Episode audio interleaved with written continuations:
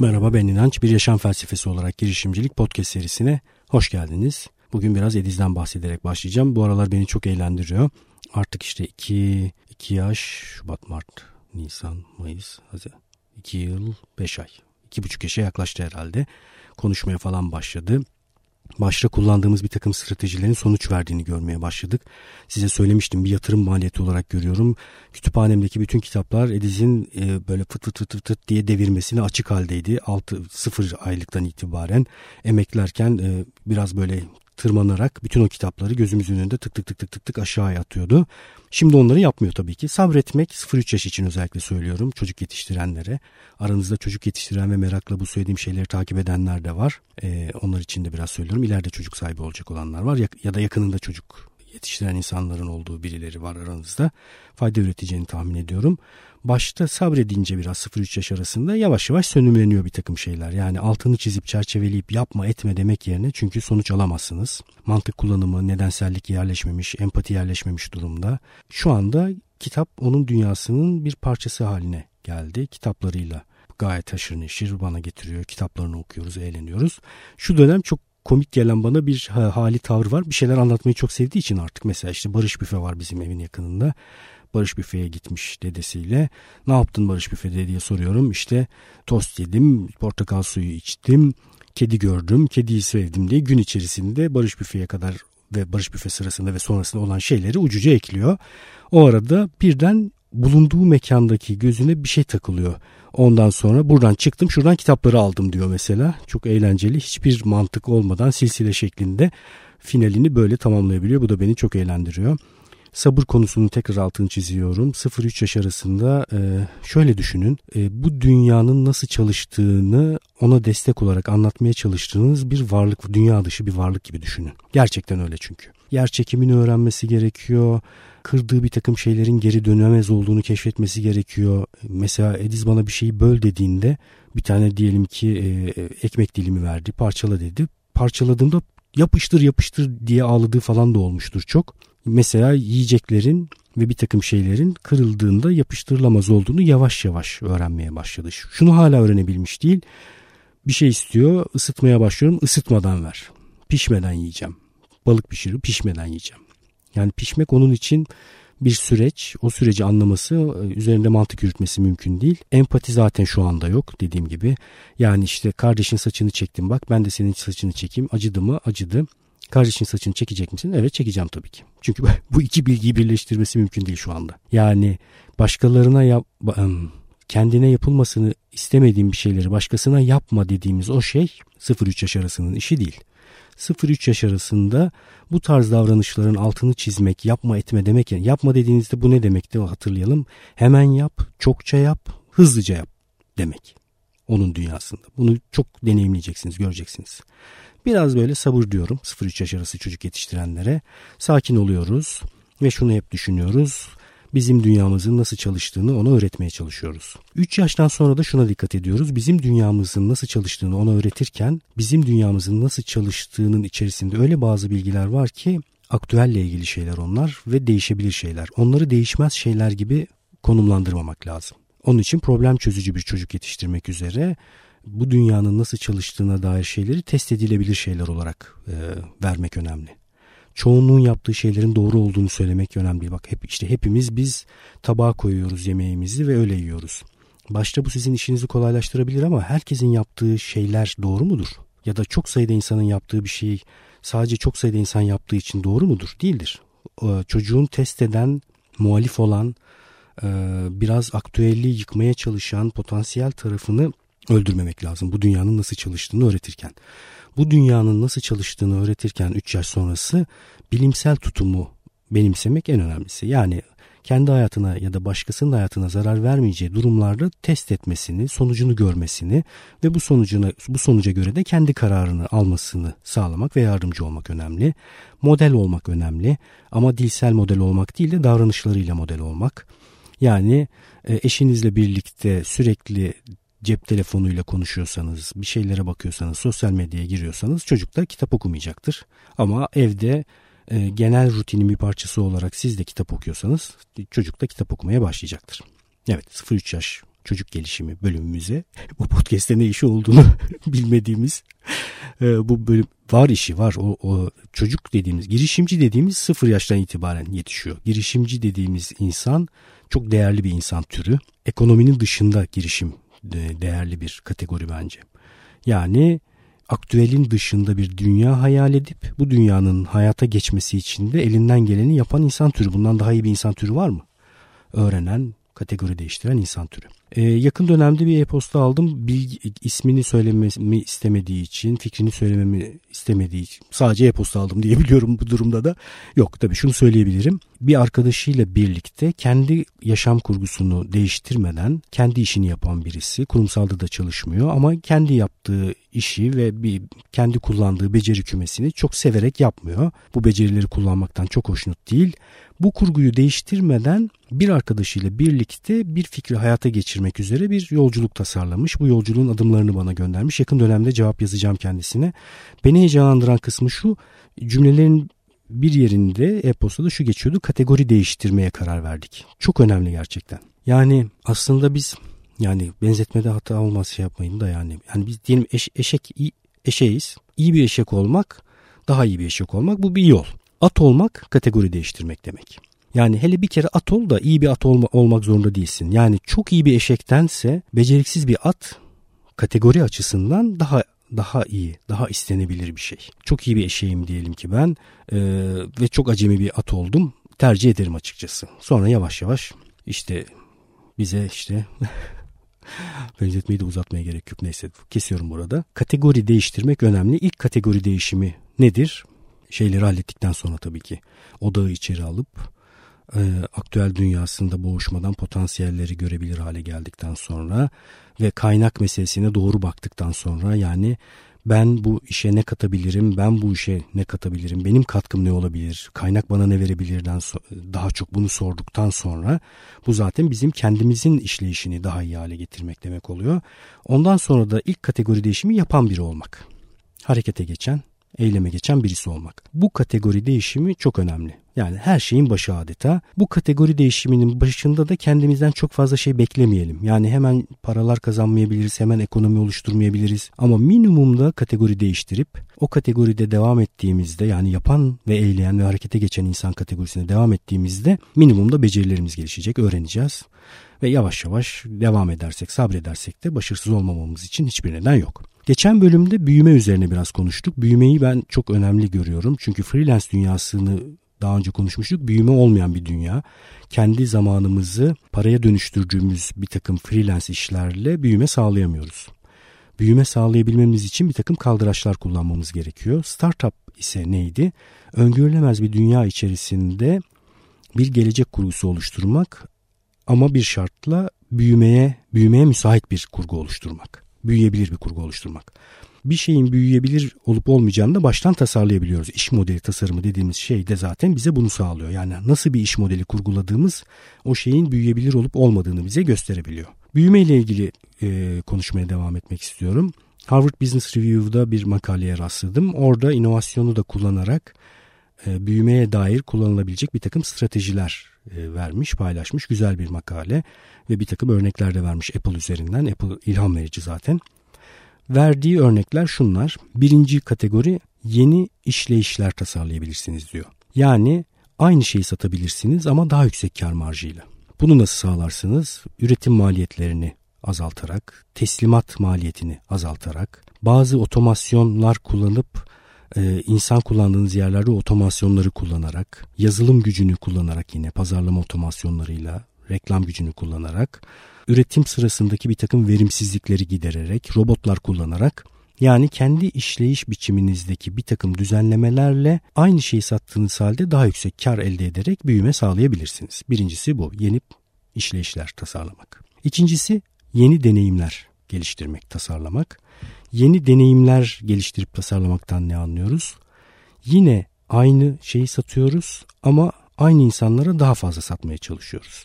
Örnek olarak da Apple Store'u vermiş, Apple dükkanlarını vermiş. Apple dükkanları Apple müşterilerinin uğradığı ve aynı ürün kategorisinden başka ürünleri almalarını sağlayan bir yeni deneyim tarzı. Dolayısıyla Apple'ın büyümesine destek olmuş bir zincir Apple dükkan zincirleri. Orada Apple'a özgü bir deneyim var. E, diğer dükkanlardan farklıdır onların tasarımı. E, müşteri ilişkileri farklıdır. Oradaki Apple Store'daki uzmanların sizinle kurduğu iletişim Apple markasının bir takım ilkelerini size yansıtırlar. Yani tamamı tasarlanmıştır o deneyimin. Böyle yeni deneyimler tasarlayarak aynı insanlara ürün grubunuzdan daha fazlasını satabilirsiniz. Ee, bizim mesela Pipo dükkanından örnek verirsek Cemil'in örneğini verecek olursak orada şu anda e, yeni bir kategori olarak eski Pipo'ların olması e, dükkanın içerisinde işte klima şu anda takılıyor. Ön tarafa bir tane tente konuldu. İçerisi keyifli oturulabilir ve sohbet edilebilir bir hale geldi. Çok güzel çay demlemeye başladı Cemil. Onun için özel bakır çaydanlık almış güzel e, çaylar almış. Dolayısıyla orada sunduğu dükkan deneyimi oraya giren insanların orada daha, daha uzun süre vakit geçirmesini sağlıyor öncelikle. Daha uzun süre vakit geçirmesi ne demektir müşterinin? Daha çok alışveriş yapabilmesi demektir. Bir de çıktıktan sonra tekrar o dükkana girmek üzere ve tekrar yeni ürünler almak üzere de bir iştah duyacaktır. Dolayısıyla sadece deneyimi iyileştirerek ya da daha iyi deneyimler tasarlayarak, yeni deneyimler ekleyerek de o şeyi daha iyi hale getirebilirsiniz. Tekvando hocamıza ben bir örne öneri getirmiştim. Yani duşlar mesela öyle duşlar olabilir ki orada bir spor salonunda hiç rastlanmayacak lükste, güzellikte, keyifte bir takım duşlar olur. Hiçbir spor salonunda e, kullananların özel dolapları yoktur. Orada özel dolaplar olur. Bütün bu şeyler o insanların devamını sağlayacaktır ve başkalarını da oraya çağırmalarını sağlayacaktır. Üçüncü büyüme kategorisi yeni özellikler eklemek.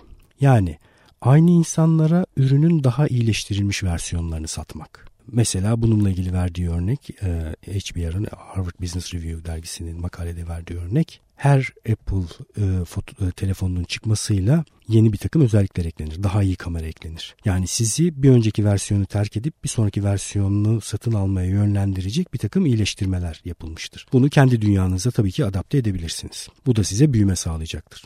Bir sonraki kategori yeni müşteriler e, kazanmak. Yani aynı ürün kategorisini ve hizmet kategorisini satıyorsunuz ama yeni insanlara ulaştırmaya çalışıyorsunuz. Mesela e, örnek vermek gerekirse bir market, bir, bir pazar segmentine çalışıyorsunuz özellikle. Hiç ürününüzü kullanmayan yeni bir pazar kategorisine o ürünü sunmaya çalışırsanız yeni müşteriler elde etmiş olursunuz. Pazarınızı büyütmüş olacağınız için de yeni bir pazar segmentine geçtiğiniz için Dolayısıyla daha çok müşteriniz olacaktır ve de bir büyüme yakalamış olacaksınız. Bir sonraki yeni ürünler sunmak. Satacak yeni şeyler geliştirmek, yeni ürünler geliştirmek. Mesela Apple örneğinden geçecek olursak yine iPod vardı. iPod ürün kategorisi bayağı da iyi gitti. Sonra iPhone çıktı. iPod kategorisini bitirdi bu arada iPhone'un çıkışı. Çünkü iPod'u gereksiz hale getirdi. Ama iPod'un müşteri segmentine göre iPhone'un müşteri segmenti çok daha büyük bir segment. Dolayısıyla bu yeni sunduğu ürünle çok daha büyük bir pazar segmentine hizmet verebilir hale geldi ve bir büyüme stratejisi olarak bunu kullandı. Bir sonraki strateji yeni modeller geliştirmek. Yani yeni iş modelleri, dağıtım modelleri geliştirmek. Yeni gelir modelleri. Herhangi bir model olabilir. Dağıtım modeli olabilir. Yeni bir değer oluşturma modeli olabilir pazara gitmenin yeni bir yolunu bulmak olabilir. Ee, mesela örnek vermiştim bir yazılım daha önce tek başına bir programı satıp daha sonra güncellemelerini ücretsiz verirken aylık abonelik modeline geçmişti. Bu modele geçtiği için belki başta biraz müşteri kaybına kaybı olacaktır ama sonrası için daha büyümeye müsait bir model elde edecek. Çünkü aylık olarak takip eden müşteriyi ölçebiliyor. Reklam ve pazarlama yoluyla bu müşteri kategorisine yeni müşteriler ekleyebiliyor. E, ve büyümesine yardımcı olan bir model kullanmış oluyor.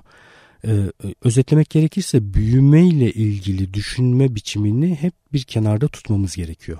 Yani büyüme anlayışını startup ve girişimin içerisinde bir yerde tutmamız gerekiyor ve bu e, kaç tane oldu? 1, 2, 3, 4, 5, 6 tane öneriden bir ya da birkaçını hayata geçirerek kullanabilirsiniz. Podcast'i e, satış hunisiyle tamamlayacağım. Daha önce bahsetmiştim. Çok güçlü bir fikir. E, tekrar bir üzerinden geçmek istiyorum. Yakın dönemde bir satış eğitimi tasarlamamı istediler benden. Daha çok itiraz karşılama ve e, müşteriye değeri anlatmak üzere bir eğitim tasarlamamı istediler. Ben de onlara e, satış hunisi kullanıyorlar mı, pipeline kullanıyorlar mı diye sordum. E, hayır kullanmıyoruz dediler. Ben de e, eğitimin içerisine bir tasarım olarak bunu da koymak gerektiğini söyledim. Çünkü bir ürünü ya da hizmeti satıyorsanız çok basit olan bu tekniği kendi e, iş yapış biçiminize getirmeniz gerekir. Hatırlayalım neydi satış hunisi? Her tür satış huninin geniş ağzından başlar ve daralarak devam eder. Ne demek istiyorum? Diyelim ki hmm, bir tane bebeklerin kullanabileceği bir oyuncak tasarladım. Ve bir web sitesi kurdum. E-ticaret sitesi. Çok özel, inovatif bir oyuncak. E, çocuğun öğrenmesine ve işte e, yeteneklerini geliştirmesine yardımcı oluyor. E, bu ürünü tanıtmaya başladığı başladığımı satarak yani satış yoluyla tanıtmaya başladığımı düşünün. bu ürünü satabileceğim insanların bir listesini çıkardığımı varsayın. Diyelim ki 100 kişilik bir liste çıkardım. Diyorum ki bu insanlara ben bu ürünü satabilirim. Sonra 100 ile başladık. Bir sonraki aşama nedir? Bu 100 insanla temasa geçmeye çalışırım. Diyelim ki 80 ile temasa geçebildim. Bir şekilde e-posta yoluyla ya da başka bir yolla, telefon yoluyla haberleşebiliyorum. 80'e düştük. Sonra toplantı isterim. Diyelim ki bu 80 insandan 60 ile de toplantı aldım. Bu 60 toplantıdan sonra benden teklif istedi bu insanlar ya da kurumlar. 60 tane toplantının da 20 tane teklife dönüştüğünü düşünelim. Sonra bu 20 teklif üzerine düşündük, revizyonlar yaptık, tekrar değerlendirmeler oldu. 10 ee, tanesi revize teklife dönüştü, diğerleri düştük. Biz devam etmiyoruz dediler. 10 tane revize tekliften de 5 tanesini satışa dönüştürdüğümü düşünelim. 100 ile başladım, 5'e düştüm. Bir huni gibi düşünecek olursanız 100, 80, 60, 20, 10 ve 5 diye böyle daralarak huni devam ediyor. Yani benim bu satış çabasını yürütmem için 100 ile başladığımda 5 sonucunu aldığımı düşündüğüme göre eğer 20 sonuç almak istiyorsam 400'lük bir müşteri kitlesine ulaşmam gerekiyor demektir. Burada işte şu kararı verebilirim. Attığım taş ürküttüğüm kurbağaya değiyor mu? Yani bu satış hunisine çaba harcamaya değer mi? Bunu anlamam gerekir. Tabii bir takım optimizasyonlar yapabilirim. Yani 100 ile başlayıp 5'e düşmek yerine bu aşamalar arasında bir takım öğrenmeler çıkarıp işte ne bileyim 60 toplantının 20 teklife değil de 40 teklife dönüşmesini de sağlayabilirim. Yani Huni'yi daha verimli hale getirmeye de çalışabilirim. Yüzden diyelim ki 30'a düşürdüm. Yani 100 kişiyle temas ediyorum, temas etmeye çalışıyorum ve 30'una satıyorum. %30'luk bir oran yakalamış oluyorum. Bunu da sağlayabilirim. Eğer bunu yapamıyorsam yani elimde optimizasyonu yapılmış ve artık ölçülmüş bir hunim varsa o zaman satış çabamı nasıl arttıracağımı bilmem gerekir. İşte bir satış yapan kişinin ya da kurumun böyle bir satış hunisini yönetmesi gerekiyor. Yönetmekten kastım nedir? Yüzle başlayıp belli bir yere kadar düştüğü için bu huni her seferinde huninin her aşamasında birilerinin bulunmasını sağlamak lazım. Yani yüzle başladınız, toplantılara doğru gidiyorsunuz. Huni'nin sol taraftaki ucundan yeni birilerini Huni'ye sokmaya devam etmeniz gerekir. Yani yeni 50 kişi bulacaksınız. Bir yandan Huni'den onlar devam edecek. Böylece bu Huni sürekli çalışabilir olacak. Startup mantığı açısından düşüneceksek nasıl düşünmemiz gerekir bu huniyi? Eğer bizim pazarlama ve reklam çabalarımız bu huniye otomatik olarak birilerini sokuyorsa ve ucunda da satışa dönüşüyorsa işte büyüyebilen bir startup'ın hunisini kurgulamışız demektir. Hiçbir çaba göstermeden sadece reklam ve pazarlama yoluyla tabii ki buna çaba göstereceğim ama onun dışında satış çabası göstermeden sadece bu teknikle bu huniyi kullanarak ve belli reklam ve pazarlama bütçelerini kullanarak öngörülebilir bir şekilde kendi ürünümü satışa dönüştürebilirim demektir. Yine elimizde örnek olduğu için e, Cemil'in örneğinden düşünecek olursak verdiği reklam ve sosyal medya çabası ve çektiği videoların getireceği bir takım trafikler olacak web sitesine. Bu trafiklerden bunu ölçebiliyor tabii ki ne kadar trafik geldiğini ve nereden geldiğini görebiliyor. Bu trafiklerin ne kadarının da satışa dönüştüğünü de görebiliyor. Sosyal medyaya harcadığı emeğin, Google reklama verdiği paranın karşılığını hepsini görebiliyor. Bunlara bakarak, bu ölçeklere bakarak hangi eylemlerin daha mantıklı olduğunu görüp iyileştirme yaparak kendi hunisinin optimizasyonunu sağlayabilir. Doğrudan satış yapıyorsanız kendi huninizi optimize ediyorsunuz. Bir startup için büyüme motoru tasarlıyorsanız da bunu otomatize hale getirmeye çalışıyorsunuz. Mantık aslında temel olarak aynı şekilde işliyor. Birçok başka hayat alanına da uygulayabilirsiniz bunu. Yani iş görüşmesine gitmek demek şu demektir aslında iş başvurusu yapacak olmak demek böyle bir huni yönetmek demektir. Yani kaç tane yere CV gönderdiniz, kaç kişiye e-posta gönderdiniz, huninin en başı. Bunlardan kaç tanesi sizi görüşmeye çağırdı, bu görüşmelerden kaç tanesi ikinci mülakata ya da ikinci aşamaya sizi geçirdi ve sonuçta en nihai karar noktasına kadar kaçla geldiniz? Buna bakarak ara aşamalarda hangilerini daha iyi hale getirmeniz gerektiğini de görebilirsiniz. Yani 100 tane kuruma ulaşıp 3 tane toplantı alıyorsanız ara aşamalarda bir sıkıntı var demektir. Yani 100'den 3'e düşmemesi gerekir. Demek ki arada bir yerde bir değer kaybı var. Yani kendinizi iyi tarif edemiyor olabilirsiniz. Yanlış yerlere başvuru yapıyor olabilirsiniz. En azından matematik olarak sizin bunu görmenizi sağlayacaktır. Bu tekniği kullanarak hayatın birçok alanında belli süreçleri optimize etmek mümkün. Evet bugün özellikle büyüme üzerine konuştuk. Ee, büyüme meselesine geçen e, podcast'te de değinmiştim. Startup ve girişim açısından önemli kaldıraçlardan birisi olduğunu düşünüyorum büyüme anlayışının ve kaldıraç kullanmak gerektiğini düşünüyorum iyi büyüme tasarlamak için de. Ne demiştik çünkü startuplar e, sınırsız kaynağa sahip olan varlıklar değil. Az kaynak kullanarak mümkün olduğunca az sayıda testle az para harcayarak kısa sürede mümkün olduğunca fazla veri elde etmeleri gerekiyor. Bir kere veri elde ettikten sonra optimizasyon yaptıktan sonra artık gücümüzü or- oradaki kaldıraç gücü yüksek şeye oynayabiliriz. Yani diyelim ki sosyal medyada içerik pazarlama yaptık, Google e, reklamları verdik, e, bir takım doğrudan satış çabalarımız oldu, pazarlama otomasyonları yaptık. Bütün bu çabaların bir takım zaman ve para maliyetleri var. Bunların neye dönüştüğünü takip edip kendimizi doğru kanala doğru optimize edebiliriz. Bunu yapmak için tabii ki test etmemiz, görmemiz, hayata geçirmemiz gerekiyor. Başka bir öğrenme yolu yok zaten.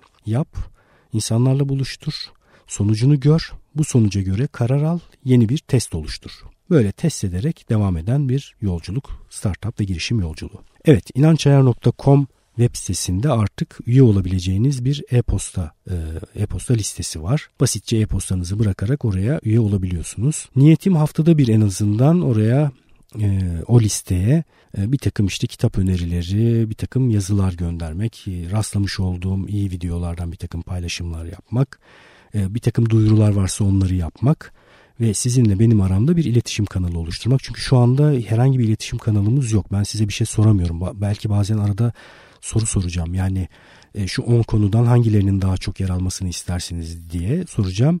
E, lütfen e, bu e-posta e, listesine üye olun ki aramızda bir iletişim kanalı olsun. İnançayar.com Gmail'den bana e-posta gönderebilirsiniz. İsim soyad at gmail.com İnançayar Instagram hesabını takip edebilirsiniz. Benim için yine çok keyifli bir podcast oldu. Görüşmek üzere.